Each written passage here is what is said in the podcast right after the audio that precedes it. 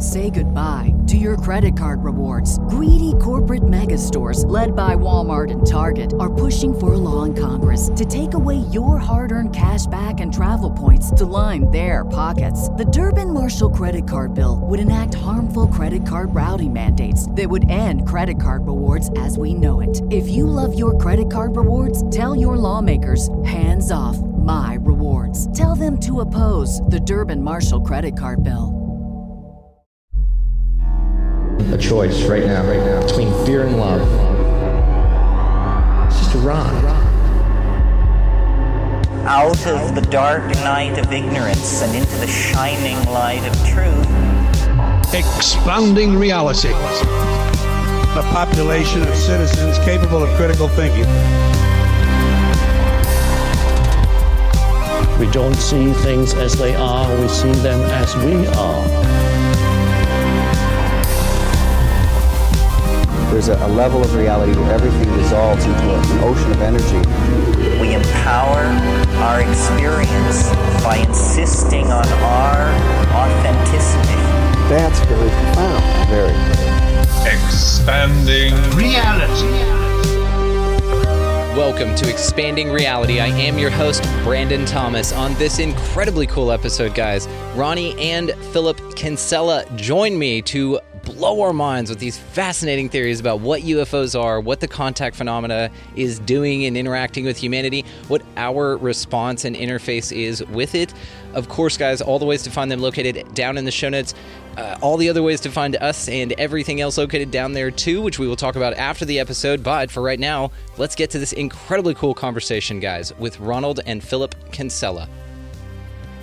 Don't you worry, we got plenty. Ronnie and Philip Kinsella joining us once again, boys. How are you both? Uh, very well, thank you, Brandon. And it's an honor to come back on your amazing show again. Really honored. Thank you.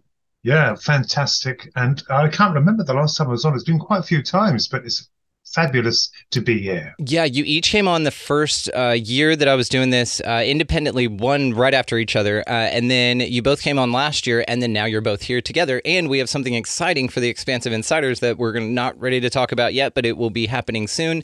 And we were just discussing here, gentlemen, um, that we all have just nothing but look uh, amazing things to look forward to, which is wonderful.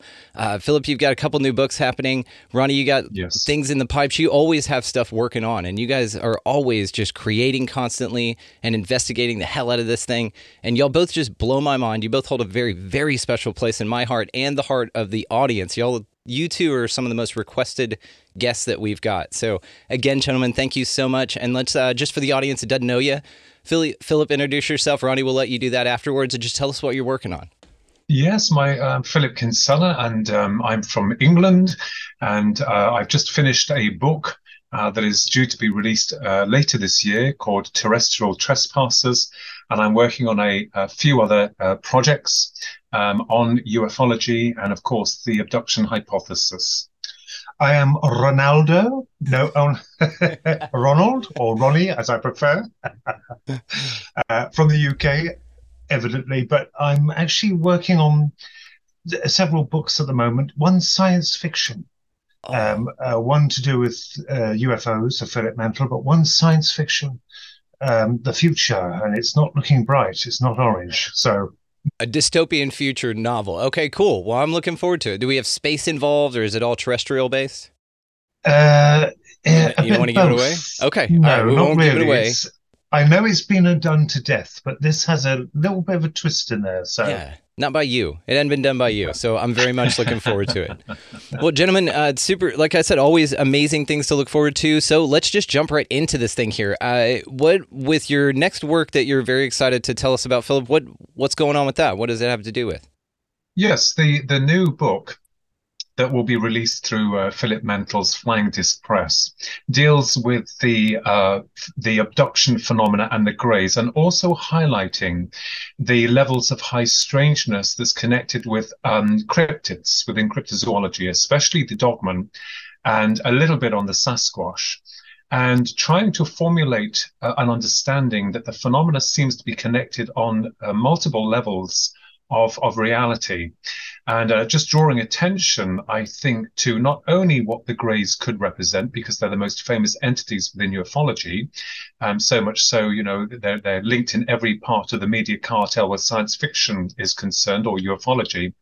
But I wanted to get to the truth and basis of what they are. And that was all initiated through um, the um, the onslaught of an abduction, as they call it, that occurred to be in 1989. I'm not going to go into that because we covered that before, but it was something that uh, made me think about how these entities, these beings, these uh, interdimensionals, ultra terrestrials, whatever you want to call them, because we're still not sure how they're able to bring someone into their filled frequency of reality. So this, there was two parts, one physical, one not physical, and that's something that kind of like hooked me. And you'll find this with many ufologists um, and people that are interested in UFOs, where they've had uh, a, an encounter with this singularity, and it changes them. It's almost like a drug. You can't. You, you need more of it. You need to find out more about it, like in here. So that's that. That's primarily what this new book covers, and taking also into account several um, theoretical ideas, because as you know, Brandon, both Ronald and myself, like many others, will not put ourselves in a corner. We're open to all forms of speculation because we still have a blank page. The page is being filled with theoretical models, brilliant.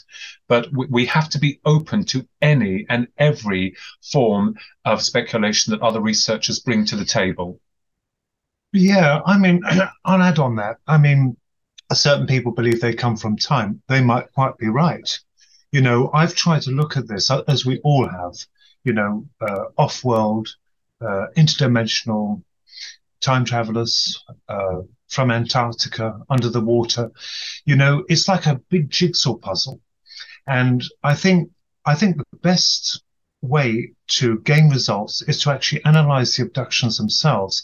Because when we looked into that, the alleged aliens, I'll call them that because we don't know what they are. They're something different. We know they're real. Whatever they're doing, they're they're they're playing a mix and match game. It's like some people they'll uh, express their concerns for world peace. Others they'll show them the destruction of Earth. So, to my mind, I wonder if there's any pattern behind that because they seem to be sending off mixed signals uh, to these individuals. And, and, and if you notice, each encounter more or less is always different. You know, people see different things. They can play with your mind. They're like master magicians in a way that, certainly in my case, as you, I enjoyed that chat we had, that wonderful chat we had about the doctors, the alleged doctors that took me up in the Cheshire Cat. I now believe that they were using smoke and mirrors. They were plucking things from my mind to project these things of authority, um, of not, I wouldn't say domination, but it certainly was authority. It was a kindly authority, but enough to keep me pinned to where I was. So these things have a very extraordinary way of messing with your mind. And also, isn't it funny also the fact that, you know, in the past, we had a lot of cases of people seeing them arriving from, I'm not uh, saying tongue in cheek here, but flying saucers and the triangle, they always were associated with them. But now we're finding that they're arriving through walls, through doors, they just materialize before the bed. So, you know, is this some kind of trick they're playing on us? Another trick to mask what they really are? What is behind all that? Philip mentioned the Greys. Now, I've always maintained, I could be wrong, this is only theory for all your wonderful guests out there, it's only a theory. They are not the real McCoy they're not what they appear to be. There's something behind all of them. There's something behind all this. I'm just, I'm just yeah, sure of it. Well, I, I have different ideas about that, and it's good that we have different uh, thoughts about uh, about the uh, Greys as they're known. One of the most interesting and uh, you know telltale signs is where are the aliens? I've argued this in the new project. Where exactly are they? Where are they? Where where are they hiding out? And of course, we have all of these multiple levels of experiences from the Calvin Parker robotic type clawed handed entities to the Greys to going back into the 1950s with the colorful characters of, of, of humanoids or love and light. I think it's very interesting that talking very briefly about Calvin Parker, the abduction occurred near a, a river. And of course, the machines or the robots, as they thought that they were, seemed aquatic in nature, or whether or not the phenomena seems to morph around the environment as it comes in, we don't know. And this is something that has been addressed because, you know, with regards to the famous abductions with the Greys when someone is taken in the 19 uh, early 1960s. Taking another example very quickly here, Betty and Barney Hill uh, case in 1961, New Hampshire course, we're all connected with Kathleen Marden, the wonderful Kathleen Marden, the researcher, the niece of them.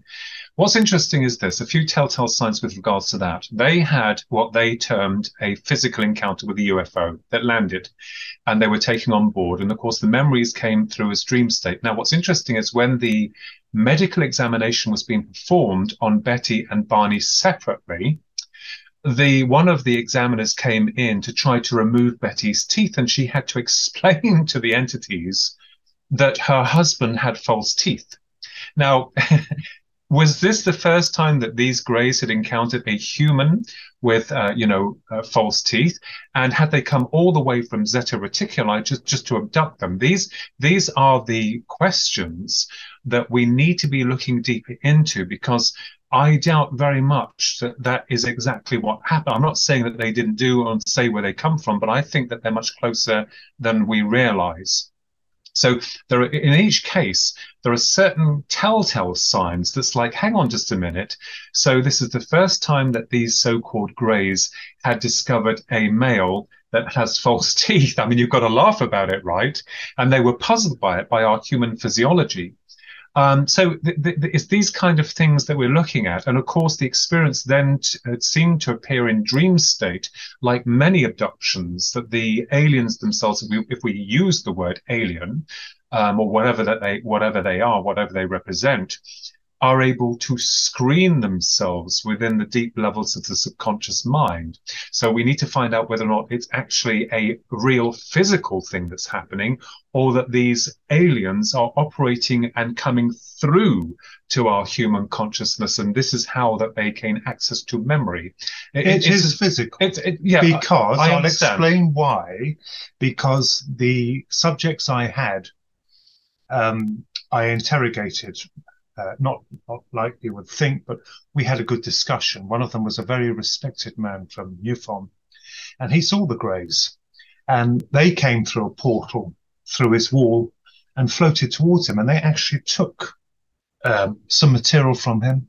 Uh, in tubes, he didn't know it was blood or what. So there is physical interaction. Oh yes, he could feel them. Yep. So I think the reason why you're saying that it's ethereal afterwards is because after that moment they're able to scramble the mind. They're able to actually make it appear as though it's elusive. Yeah, smoke and mirrors. But yeah, may I just point out very quickly when I say ethereal, I'm not talking about something that's wispy. The signals to your mobile phone are real they are the they are the phone they come through the ether and if you're matched by that vibration you'll be in that realm and of course, those signals connect to a physical device. Just because people think that we're talking about something that's interdimensional and has some kind of ethereal quality to it, it obviously comes in and matches this vibration into our level of reality so that interaction can then be made possible. Well, yes, if it's from another dimension, it will have to become three dimensional to actually interact with us. You know, it's going to have to be I mean, uh, tutorial. And, and this, this, this is why I've had some people having a go at me saying, hang on a minute, UFOs are physical and the aliens are physical. I understand that. Maybe. But there is a level or a principle of how that that model or construction comes into our reality. As we take, you know, the space shuttle out, we have to adapt that in the old days of when they were around to the, to the adverse conditions of space. It had to be designed in order to transverse through the stratosphere and, of course, the radiation levels. So, you know, this is this is what I'm talking about in, in terms of like perhaps the technical applications or truly bizarre scientific levels that these uh, this phenomena needs to take on board in order to get here because they come in and they go out. And I, my question: Where are the aliens? Well, the point is is that I've in, in a new book I'm working on for the lovely Philip Mantle uh, is the fact that I don't think they're coming from outer space at all. I don't think that that's a romantic notion that we were fed. In fact, I did state in an earlier book that was published that is quite feasible, that it is part of us. We are part of it. It is here. Um, it, it, not in the terms we think, perhaps in a parallel world or it's very close by. Um, you know, something that is ancient and very patient. Um, the thing that eluded me to the whole uh, subject of UFOs is that in the 1950s and 60s, we saw the flair, the fashion, the in vogue of flying saucers. Uh, Kenneth Arnold coined the uh, the phrase for it, didn't it? Flying saucer. I believe it was him. Yeah, it was so written about in saw... a newspaper. A newspaper person quoted him as because he said that they skipped like saucers over a water, right, and so the journalist right. said flying saucers. Flying that's saucer. what he put in. Yeah, but we're seeing them change their kind of structure, their their composition, their triangular, and then we run into the arguments of this. This is back engineered military. Um, you know, there are thousands of species of aliens, but I'm not so sure. I think uh, we are being toyed with on a major scale. You know, I okay, so so many things, and I love both of you. I love both of your points of view. I think that all of this is absolutely plausible together. I think we're all getting glimpses of something that reveals itself to us independently in ways yes. just by researching it. Whether we've had direct contact with it or not, there's still a variety of options, you know, and a variety oh, of berry bushes that we pick from each of us. And this is why these conversations are great because we can all kind of come to each other, you know, in this berry picking metaphor and show each other the baskets. We're like, dude, check this out. Here's kind of what I've collected collected. It's over there. This is what I saw. This is the combination I came up with. One of the things, because there's a few things I wanted to talk about uh, within all of that, guys. Absolutely brilliant. I love this. I love this. Okay. So, what about the vibes of the abductee? This is something that I hope is in MUFON questioning moving forward, or that any contactee gets questioned about this, because in um, let's say just a medical case for instance if somebody's going to determine your medical health for something hopefully they're asking you a myriad of questions not just like where does it hurt does it hurt when i do this what's your disposition like where are you at in life are you going through a heavy divorce did you just lose a, a family member did you just lose a dog uh, are you going through a stressful time at work right now? Are you trying to get pregnant and it's been mm. challenging? Are you having issues in your relationship? These things I think can absolutely affect the way that each of us independently interface with anything in our lives. So, why wouldn't it also affect the way that we perceived something like an interaction with the phenomena? Perhaps yes. somebody has an awesome time one time and a shitty time the next. And again, this could just all be like, let's say you go to a concert and see a band. Maybe they're having a bad night and they just didn't play well, but the next time you see them, they were awesome. It doesn't mean that you're not going to go see them ever again.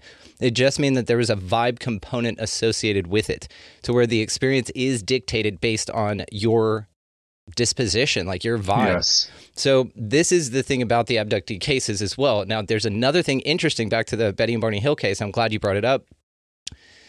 Males and females seem to be perceived as threats or non-threatening from these entities. I've used this example yes. before. Um, uh, in the um, you know, Betty was walked on up a ramp. She said, talking to an alien like they were old friends, just hanging out extraterrestrial, whatever. We use that word for simplicity of conversation. But um, Barney was knocked out, unconscious, and drug on, sort of, That's uh, right. you know, Pascagoula style, right? Where they were mm-hmm. incapacitated mm. and then drug on because the males pose a threat, which, mm. just to what you guys were saying about the fallibility of these things, this is also something I wanted to come ask. The fallibility of them is also so fascinating because, just like y'all, we have an assumption that man, we hope they have their shit together on a certain level if they're scooping us up and doing a bunch of instrumentation on us.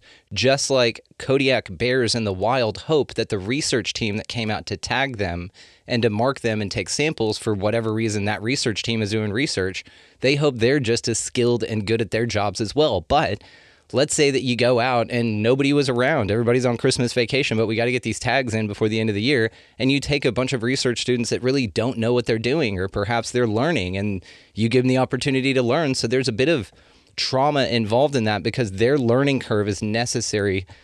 But they're learning yes. on you, and you'd hope that they just again have your shit together, or just knock you out, so they can do whatever they need to and bungle it. Mm-hmm. You know, have your mulligans, but don't do it where where it terrifies you. But again, all of it probably based on the vibe. Like if you are a vibrate a, a, vibrational match to a shitty interaction with aliens, you're gonna maybe attract the ones that aren't as skilled, and that's just the way yes. that it plays out. But again, if you're like super on it, but even that, I mean, I I don't know if it's that necessarily pingy, but I feel like you know bringing it into the conversation is a lot of fun, you know. And the other mm. thing to mm. the portals thing, and rather. Uh, aliens need that or or not, it's very that's a very interesting part of this as well because like let's say UFOs, like y'all have talked about, have changed in appearance over time, and we've we've noted this. Uh, back in Viking days, they were Viking wooden ships looking in the sky, but they could fly, and so there, there was like a connection between what was cognitively available for them on ocean, but they couldn't make it fly. So that was where the funky, freaky, woo woo disconnect came in, and that's why it was incredible. And just like you guys said, through the 30s, 40s, 50s, they change, and they've even changed now. Now they're tic tacs and pyramids and glowing orbs all over the like really interesting, more anamorphic shapes rather than the solid art deco sort of dope saucers you know that we want to see you know like this like this damn thing Mm. those kind of things so perhaps the saucer itself is simply so that we don't freak out from portals opening in the sky and humans walk humanoid people walking around like maybe we can conceptualize more of a glowing ball or a wooden ship from a viking perspective or a saucer than we could just whatever it looks like when they're not in that thing. Like maybe the UFO doesn't have anything to do with it. It's sort of just for us, you know what I mean? So we don't freak out as much. Yeah. I think they have to stand out. That's what they're doing. I mean, you know, and they're always different. They always look slightly different. They have to look different. You can't have Lord Voldemort walking through the wall and you can't have Scooby Doo. So they've got to look something just outside the border of normality. I mean, you look at the trolls of the past, the goblins. I would associate the Greys to be kind of akin to goblins in a funny sort of way, you It's know. interesting. It's yeah. got to just be a little bit different and also something that we can latch onto so that we will tell someone that we've seen them. Because if someone says Exactly. Lord Voldemort, they've seen them, they won't believe them. If they've seen Scooby Doo walking through the, the wall, they won't believe them. But if they see an alien, ironically now, something like one of them, they will stand up and take note now because it is just slightly outside the norm, just as the UFOs you described are as well. I think that not only has the appearance of the UFOs changed, but also the abduction, the way it's done. Now, in the 1950s, there was contact or alleged contact.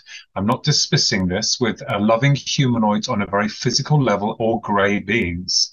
There was a lot of physical activity that was occurring. Now, the abduction phenomena seems to have upped its program in the way of how they take someone. Is this because we as a human species have become wise to the fact that we have new technology and can catch it very quickly? Remember that these entities are able to disable someone very quickly as they come into this, this reality. So I myself, uh, perhaps many other researchers, uh, you like your good self, have noticed that there's been a change in the patterns of how this happens. And even to the point where one lady was going through these abductions. And Philip Mantle brought this to my attention. And the mother watched this, but all she could see was her daughter reacting as though she was being abducted. But to the girl, she was actually being abducted.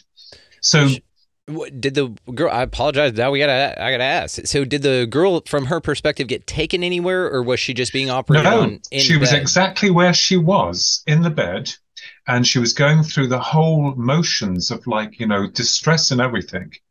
And of course, to her, there was an actual abduction with aliens occurring. Now, we have to be a little bit open-minded here. It could be that the phenomena itself is coming in on a now even more bizarre level of interaction with individuals. We have to ask ourselves the question as to how people are taken through solid matter.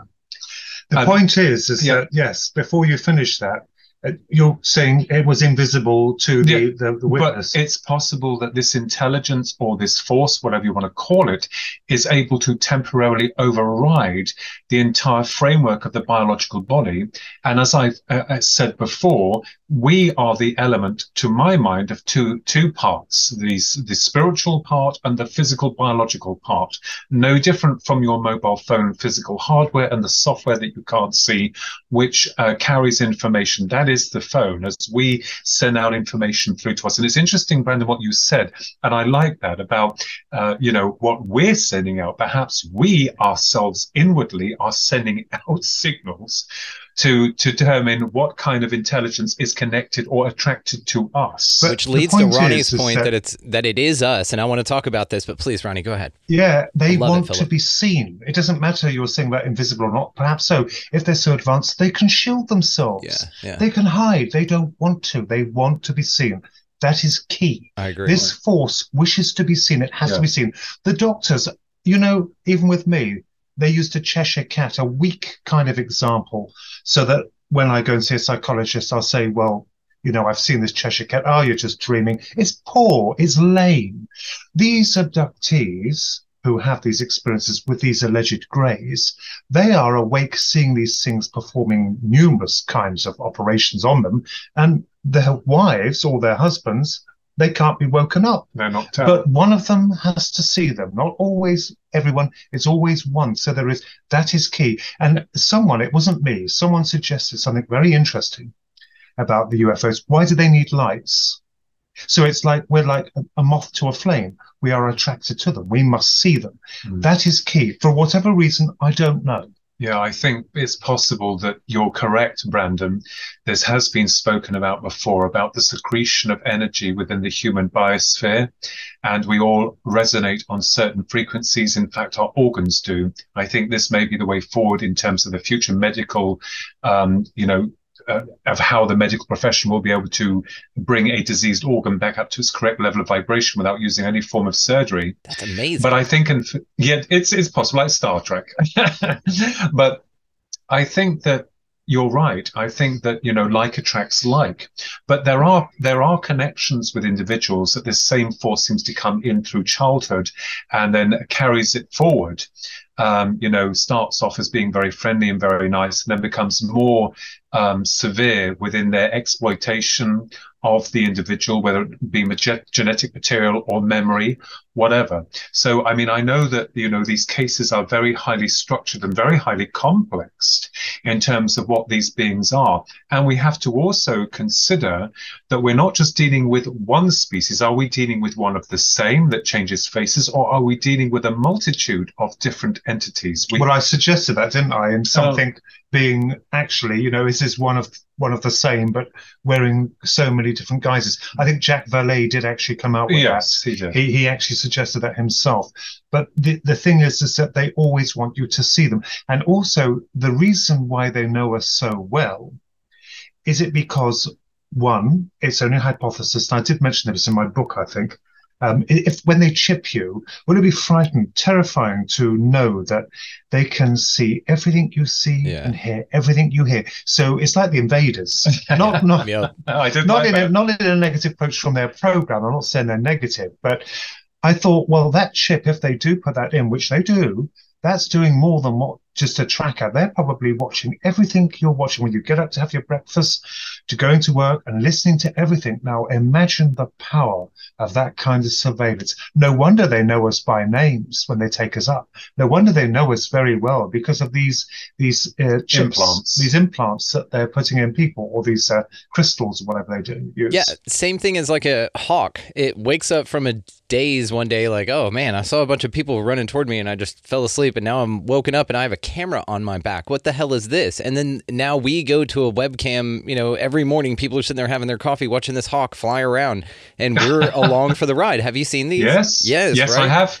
So it's, Yes, we have. it's very analogous to the way that human beings track animals in the wild. Now, what if we introduce at this point something that uh, was brought to my attention through a really good friend of mine at a conversation I had not too long ago on the show about that perhaps the reason, okay, let me let me take back one step. One of the issues I've had with this is I love uh, the title of your book, by the way, Philip. Uh, Terrestrial trespass, uh, Ronnie, your digital demon. It sort of has these trespass demon. You think of Bud Hopkins as intruders. He also, you know, calls them kidnappers. Like there's this sort of um, lack of respect of sovereignty that goes about with the contact phenomena as we view it from our perspective. So this is something very tricky for me to kind of reconcile because I'm huge into the sovereignty idea. I really put this forward beyond everything that you have final control and say over anything that happens to you in this hmm. realm or another. But if you look at the contact phenomena in the way that you, uh, I would from a certain perspective, we all would at, at, certain cases from certain people's vantage points view it as an abduction. And that's why there's two different phrasings for it, right? Contact. Yes. You're willingly, you wanted, you know, you're out there with a laser uh, meditating for them. The other one is uh, abduction, right? It's yep. not supposed to be something that you're willingly participating in. And so this has bothered me. Where we are now, with again the conversation that I had recently, was that perhaps the reason that it's okay that they do that is because they are you. There's nothing different in that lineage of extraterrestrials perceptively that they are no different than you. Perhaps you are one of their hybrid children and the piece of their soul, their oversoul is in yes. you and you Ronnie just like you said with the implants, yes, they are monitoring everything you're doing here, but you're an agent of theirs. You're on their air quotes team. You're one of them. You are no different than them. The only difference is your essence is riding around in a human suit rather than what it normally is, which is an alien suit, because what both of you said earlier about it needing to manifest in a physical 3D place. So if these things are operating on multiple levels, what if you know, in quantum physics, kind of we're getting glimpses of this. That quantum physics tells us that we're in pieces of everything, that nothing is separate at a source. It's like we have also been talking about here, simply a vibration. So, what if Earth, the 3D realm, is simply a vibration, but your soul can travel through any of it. You simply need a vehicle in one of those bands of vibration, you know, any of those to walk around in. Just like we need a submarine to go to the bottom of the ocean. It's not meant for us, but we have something that we can do to go down there and take a look around. Yeah. Maybe it's yes. something like that, which would, again, it seems in my mind a little bit like a consideration like oh yeah you can do anything you want to me because you're me too and i'm convinced of that now so i still am not 100% on board with this idea, just to be incredibly uh, candid here. But if I look at it that way, I could see a bigger picture element to this, and I at least have the hubris within myself to say that I don't see things on a big enough level to know if that's true or not, and that there absolutely are things here. I have no idea what the hell's going on, and I can't see it from that vantage point. So there's a trusting of the process, but there's also a statement of autonomy that I'm very clear with. So it's it's yes. sort of this uh, T-shirt my wife got me: "Do no harm, but take no shit." You know what I mean? And that's that's my vibe. You know. I think that um, I agree with you. I, yeah, right. I also mentioned in terrestrial trespassers, of course, the phenomena changes, the singularity changes you, of course, on a more psychic level. And I did address and have addressed in the book about the possibility of the process of incarnation that perhaps that we were part of them and they are coming back to check up on us. Yes. And that thought occurred to me on our last, uh, very last experience on the 9th of April 2016 at 11.15 p.m. at night with the three massive UFOs that descended over us here that were tracked and now we know from the Isles of Scilly. And I wondered, on a because I think you're right. I think that we we're contained within within our construction of thinking, and of course, when I was started back in 1996, was credited with this soul issue, the conscious issue, the interaction of the greys and how it seemed to mirror the near-death experience, but they were two separate, uh, uh, you know, experiences entirely that there could be a major uh, soul issue that we, we, have a lot of ufologists believe that it's nuts and bolts construct and they will tell you that. I cannot agree with that. I will agree to say to some degree perhaps this phenomenon is able to morph itself perhaps even utilizing our materials here to construct itself yes, as it comes into our reality like ectoplasm use, in a uh, medium. right. it needs something that's here right. to form. Yeah that's right. And I've addressed this as well within the book. Um, uh, on, a soul level, what, and you're correct, what if that is what we were, are, and it is coming back to see us in this our time, even though they are from no time? And that we are ostensibly on a soul level explorers. And I've always had this romanticized idea. People say, well, why are we here? What is the point of being born and living? And I think that, uh, that we're recording experiences that perhaps when we pass over to the other side, that uh, that amalgamates with the source, the core source of all creation, rather like someone creating a film and then another and another, and you you have hundreds upon thousands upon billions of films and that can all be experienced. But get this: what if you can actually live and experience within those films of reality?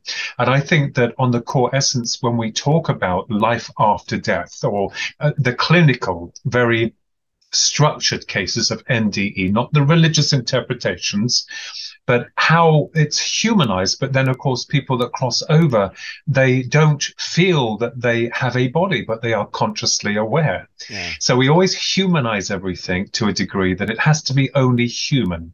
So I totally take on board and accept wholeheartedly, also as a part of the paradigm of what we're discussing here with regards to soul, incarnation, and issues that perhaps go beyond this physical level of reality. Oh, absolutely. There's uh, oh, a yeah. problem. Hell yeah. Uh, as with everything, there's always a problem. There's a plus and a minus. There's an opportunity yeah. in disguise. I don't believe in problems, my friend. Go ahead. okay, the cattle mutilations. Okay. You see, we take on different aspects of this. And I argued with Philip, so we, we move back to, we're moving towards the negative side. And it's actual factual you know, we, we've learned from the pioneering researchers, just as Linda Moulton Howe, who is an authority on it, bless her. And this is a factor. So it throws the whole thing into question when we're looking at the good, the bad, and the ugly. I did suggest, is it quite possible that, you know, when they discover these carcasses lying there, when they've obviously been beamed up and dropped, one, why do they drop the carcass because they could be removed easily. If they're so advanced, they can just neutralize it, vaporize it. And also, I wondered, I might be wrong, and I don't wish to offend any of the researchers out there. I don't wish to offend anyone. It's only an idea. I could well be wrong, but you know, we find out bits and pieces cut from them, the eyes, the tongue, and all the other bits, the sensitive areas. What if that in itself is a distraction? One thing that's always removed is the blood. It's the blood. And cow blood is kind of compatible with human. We can eat, you know, beef and all that. It's kind of interactive. We can, we can, we can digest it. I kept thinking, what if these things were making hybrids and instead of feeding them food and going through all that trauma, they've they've made them as kind of vampires. I know that sounds ridiculous, no, but they doesn't. feed them this they feed them this no, this, this, blood to are keep you, Are you talking about Think people in Parliament? I know it sounds ridiculous, but my mind it doesn't. goes. No, no, no. Let, goes let's let's go and let's have fun with that because um you know you know me man you know what we do with this. Okay, so what if that is the case? Now there's another thing I want to bring into this that I had a, a guest on recently, Chad of the Dead. Love this guy. You guys have got to get him on Twin Souls. Brilliant. I'm going to talk about a couple things he talked about on there because they're so cool and um, revolutionary and in this conversation that we're having that I'd love for you guys to take them and go with them.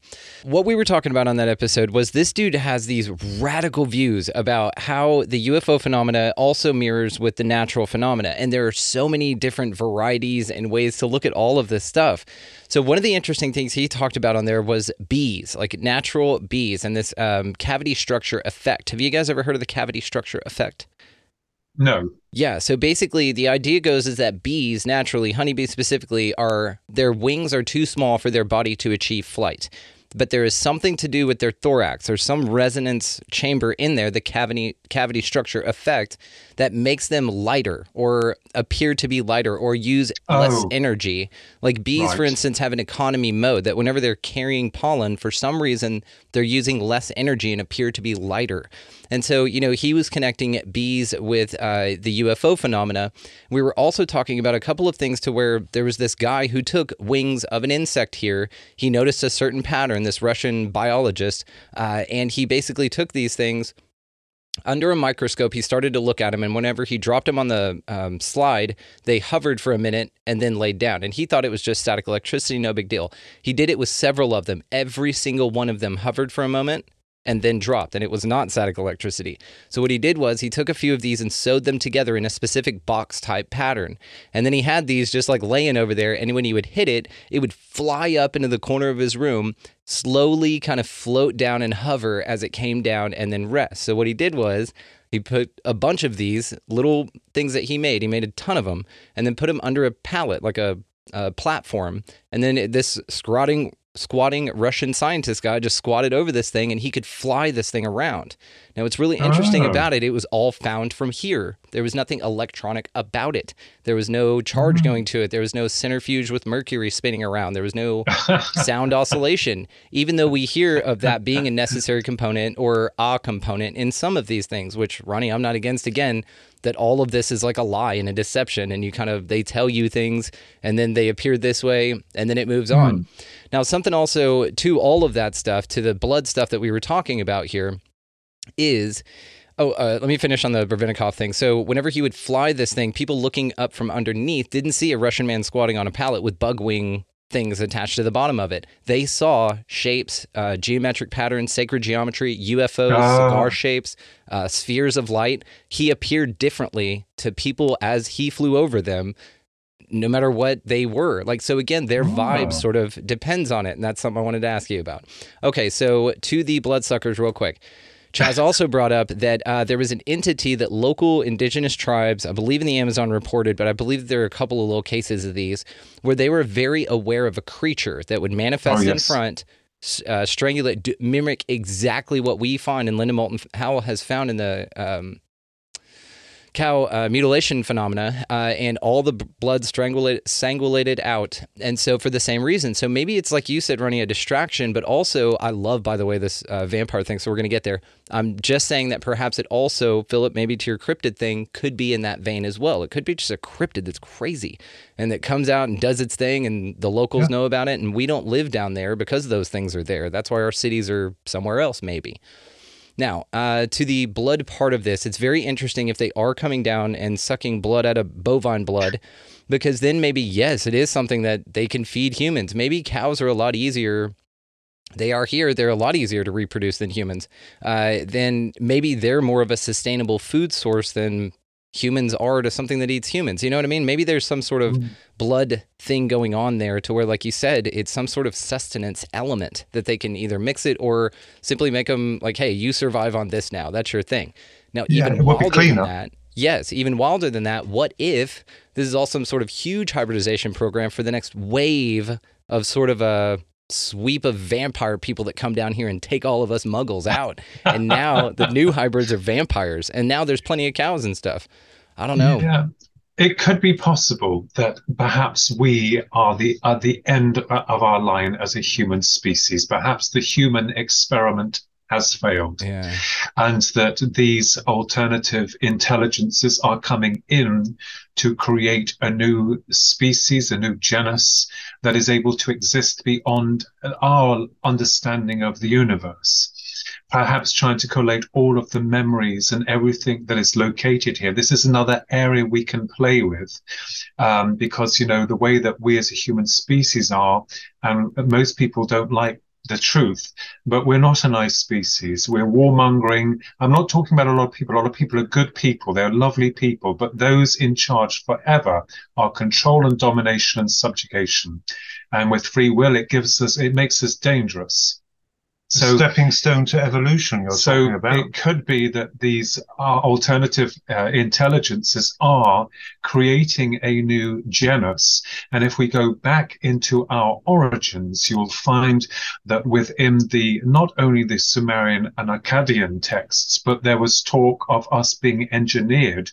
And I'm not talking about the Greys here, but perhaps another um, species of extraterrestrials that we termed as gods. Yeah, like Anunnaki. And I and, and of course we came along, and then of course now things have got out of hand. I'm not saying do, being all doom and gloom and saying that the Earth is going to die, but it could be a safety valve for them, like a Noah's Ark for them to Mm. take what is here and project it somewhere else. Totally. Who who knows?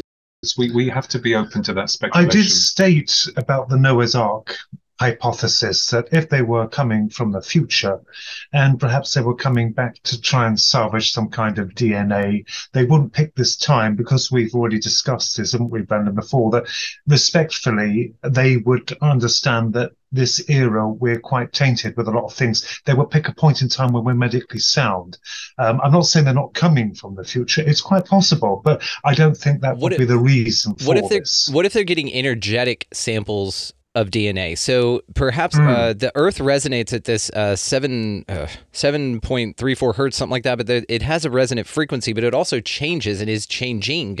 So you know we change uh, our resonant frequency as humans change. So as this occurs, perhaps there's a stamp on our DNA that has sort of a energetic component to it that's very signature, that's very necessary. You hear this stuff and it's horrible about adrenalized blood, meaning that uh, blood that's scared tastes better to whoever the hell is doing stuff with that.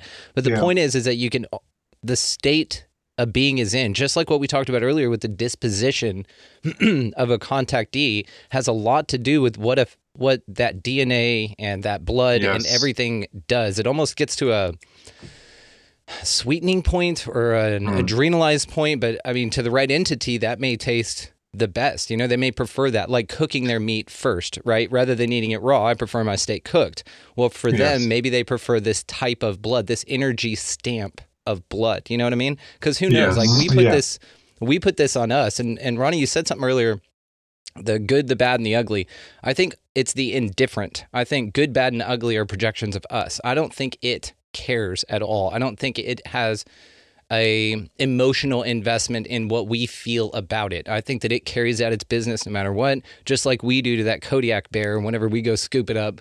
no matter what the research team's capabilities are, that job needs to be done. And it seems that like I said there's an indifference to this now. Some people say that they feel that they are protected and visited and looked over by these things, which again, Jane Goodall's monkeys would probably say the same thing. They're visited by the same sweet lady that doesn't trank them. They, she doesn't hurt them, but it's again another human being, you know. And those monkeys and Yes. gorillas didn't really have anything to do. Maybe their vibe again, like attracts like, so they attracted Jane Goodall rather than the ones down the road that attracted the poachers it's it's an interesting energetic game and it seems that so many options and energies are here and then now you add the UFO component to this, right? If this was just a terrestrial type thing and this phenomena is recognized, which it is, then that's that alone is miraculous enough.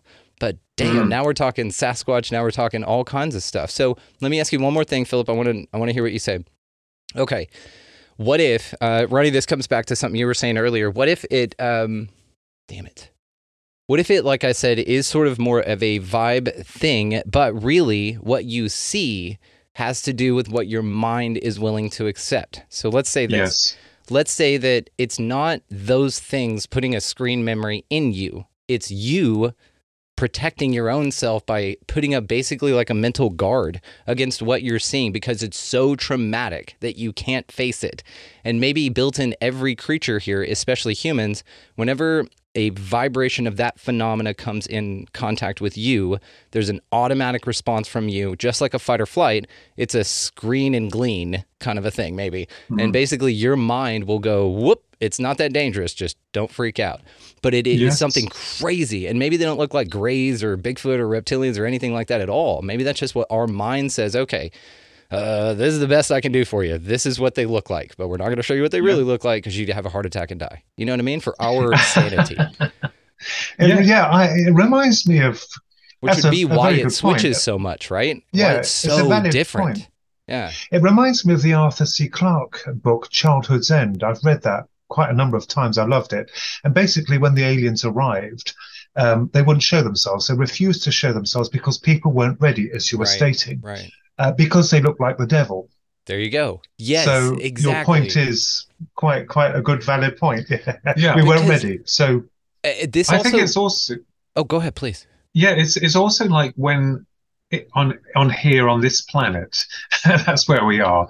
When you've seen something that's been created so bizarre, and I remembered that there have been a few things that I've looked at that I I couldn't understand what Yeah. it was. It shocked me. Like I'm not I'm not I couldn't translate what I'm looking at because it was so different. And it's only because it's in our reality that when you get to feel it and to see it and to see how it works, that then there becomes kind of like it, there's an acceptance of that.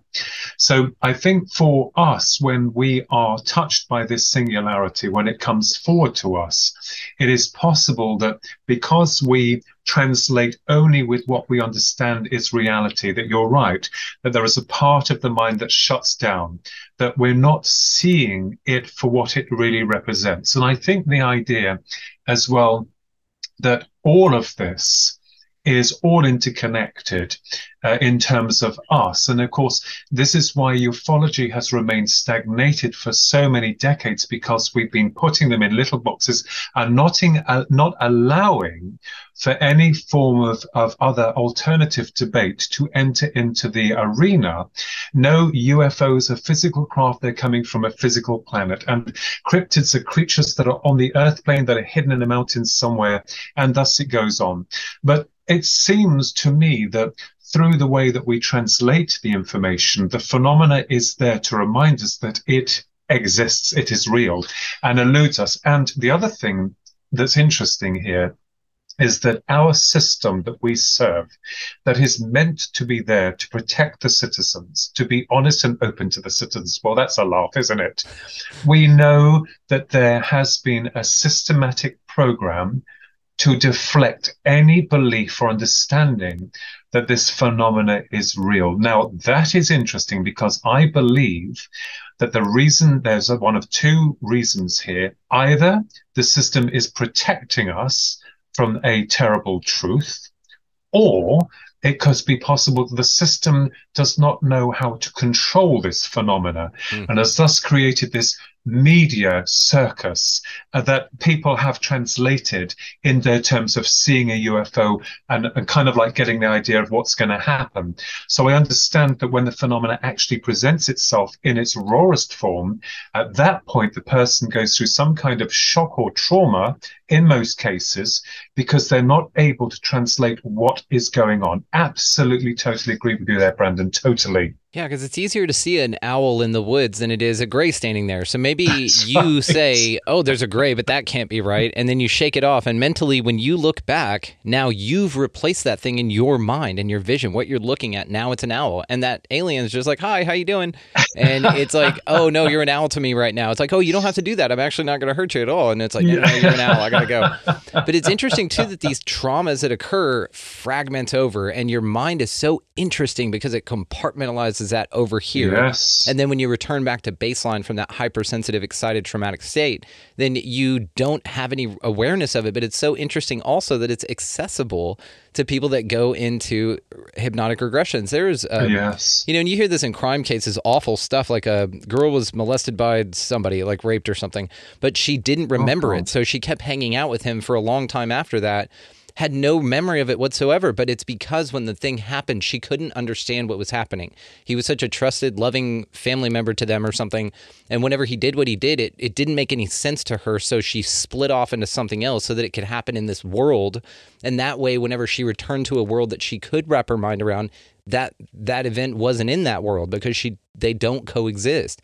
It's this traumatic just shock to yes. your system yes. and then your mind just does whatever it can you know and our minds do this all the time with pattern recognition with your reticular activating system i mean it fills in the blanks of all kinds of shit your mind omits the end of your nose because it knows that you don't need to see it but you can see it but your mind will omit yes. it for you that's yes. crazy to me yeah. all right boys i want to ask you about one more thing and we're going to cap on this but don't hang up yet uh, if you don't mind and uh, thank you guys again so much. All the ways to find you, all your phenomenal work, um, your website, your uh, show, everything is going to be located down there uh, in the show description. But before we go, I want to talk to you guys about what you think about the possibility of a fake alien invasion, this Project Bluebeam ah. coming about. We're seeing you know, like that airspace around NORAD just get completely locked down, and then a bunch of um, incoming and outcoming planes from a certain area in Alaska were told that they couldn't fly there, and everything was shut down and derailed. And then allegedly,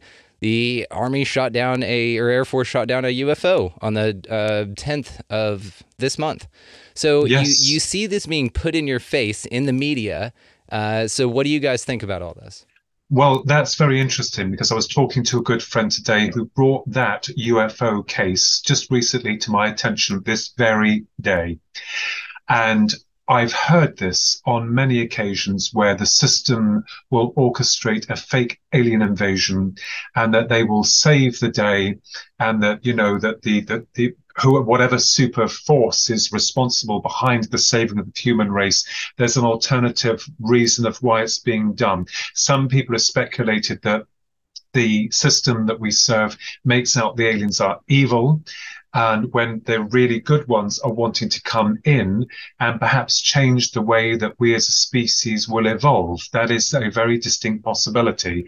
And we have to understand that I'm sorry, the system we serve is corrupt. There is a cancer inside it, and it has done nothing but lie to the people and orchestrated and molded this whole UFO phenomena into something of a circus act. Oh, they're evil, they're bad. Well, and then of course we all get hooked into that because of our experiences and it gets even more multi-complex because of um, you know people believing that it's the military that's really using the UFO subject to uh, you know kidnap someone and they're really behind it. So the waters there's no transparency. The waters have been muddy, but I'm not sure how they're going to pull that off.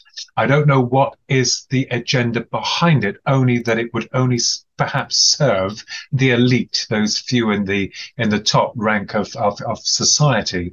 So I have heard this several times through the whisperings of down the corridors of this alleged um, faked alien invasion. Could they put it off? Well, let's just put it this way.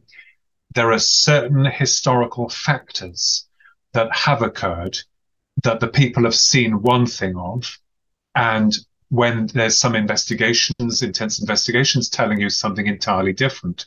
And those people, those scientists with a, a truly traumatic event that occurred in your great country, um, with two Which buildings, one? well, three uh, buildings. Waco, Nine- 9/11, uh, Yeah. Ruby Ridge. There's a lot of Yeah. them where the official story didn't match up to what No. really went down. But I and think that the there three- was allegedly holographic technology Yeah.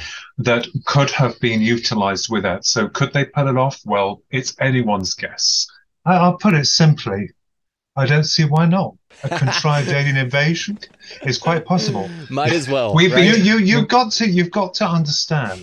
It's, it can only be for one reason: to promote fear and to promote control. Yeah. But Brendan, they've given me and Ronnie the grey suits for us to wear. We've been signed up for it. So Good. Good. um, you come know, scoop me I'm- up in the UFO when you guys finally scrape the swastika off the side. Come scoop me up, and um, we'll we'll go for a ride in that thing. That'd be awesome. I, I wouldn't put it past them. Actually, I, I, I wouldn't put it past them at Well, all because it's just so interesting that it's so framed. Uh, anytime it's talked about on the news, who's who are they interviewing? They're not interviewing scientists. They're interviewing military officials, you know, and generals and Air Force pilots and stuff. They're not interviewing you. They're not talking to Jim No. Penniston. They're talking, and he was even military. So it's it's just really interesting whenever this is framed in the military light. And this is where, in my mind, just zoom out just one step from what's going on instead of looking at it. Zoom out to a few things in a row here, and you're like, oh, okay, got it. They're framing it through the military. We're locking down. They're framing them as a threat. They're already putting them into the minds. They're mm. planting the seed that this is a threat, just like they did, by the way, Philip, with terrorism back in the day before Yes, 9 that's 11. They said, you know, oh, terror, terror, terror. And then there's this mm-hmm. element of psychosemantic, back to Ronnie, what, what we were tying in here about maybe it's just all you anyway, that this element of predictive programming to where, like, basically they can feed you enough things through movie and TV, and maybe the collective unconscious manifests it in reality. And so, all these people walking around here, and I'll be honest with you, if a you if a fake alien invasion does happen and it's due to someone manifesting it, it'll be UFO Twitter and the ufologists because we're so geared up for it. We know mm-hmm. or we feel so strongly that the next thing that presents itself in the UFO phenomena that the media's got their cameras pointed towards is not going to be authentic. We all feel that. So Yes. perhaps we are going to be the ones that manifest it. And I'll, you know, I'll say that it'd be awesome if if we are going to go out and something really cool.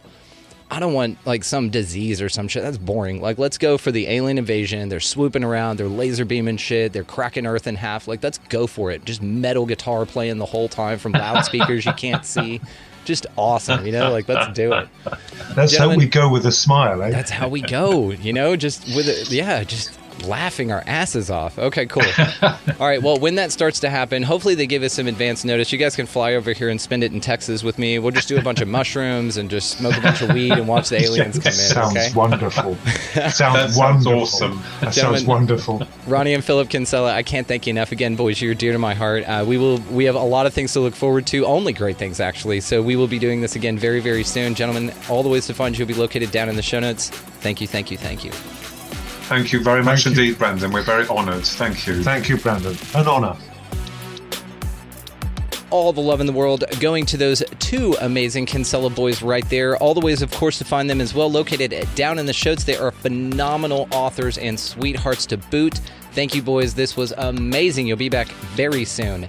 While you guys are down in those show notes as well, check out our affiliate links. You have Food Forest Abundance. Get that freedom from fear on Opus, the Organization for Paranormal Understanding and Support. If you would like to start your own podcast, Red Circle's who we host through, and that link is down there and it reads Start Your Own Podcast. Also, if you guys really want to level up in life in general, you're done with the stagnancy like I was, uh, I called Dewey Taylor of the Manifestor's Guide and changed my life. Uh, You can do the same down there with the Manifestor's Guide link. Also, if you type expanding reality, all caps, no spaces at checkout as the promo code option, he sweetens the deal from there as well. Now, down in those very same show notes, guys, is expandingrealitypodcast.com, and it is expanding rapidly. We have all sorts of new stuff going on over there. Make sure that y'all go by and check it out. That is also where you can sign up to become an expansive insider. That's the best way to support the show. You get a bunch of cool bonus stuff in, in return for that, and we are absolutely grateful for everybody that has supported our mission because this is a value exchange model and we are a value for value system. So if you find it valuable, there's a link down there that reads support the mission. But taking us up on the Expansive Insider is a dope way to do it, guys. There's so many cool things going on over there. All right, so go out into this incredibly mysterious place, whatever the hell this thing is, and y'all pick up a piece of litter. Be nice to everybody that you come across. Of course, keep your eyes to the sky. You might be missing something dope that's happening overhead, and rather than looking at your phone or some shit. Also, uh, go ahead and buy somebody in line around you a coffee or a meal. Something super small goes an incredibly far way in the collective, guys. Also, of course, uh, while you are out there traversing this beautiful landscape of ours via vehicle, if you have somebody behind you wanting to pass, go ahead and scoot on over if you're in the left lane there, and then they'll be right by you, and then on you can go. And of course, out of everything else, guys, go into this incredibly mysterious and beautiful and amazing place, whatever the hell this thing is, and y'all just be good to one another. Thank you so much for watching, for listening, for engaging, and just being the coolest sons bitches ever. We'll see you next time.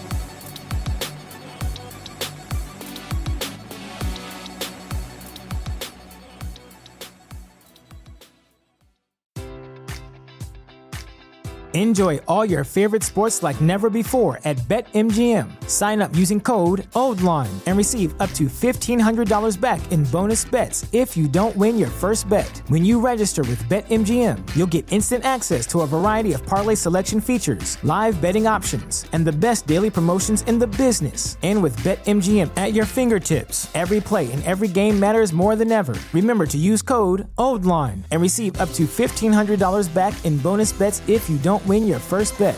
BetMGM and GameSense remind you to play responsibly. See BetMGM.com for terms. 21 plus only, Maryland only. New customer offer, subject to eligibility requirements. Rewards are non withdrawable bonus bets that expire in seven days. Please play responsibly. For help, visit mdgamblinghelp.org or call 1 800 Gambler in partnership with MGM National Harbor. Promotional offer not available in Washington, D.C.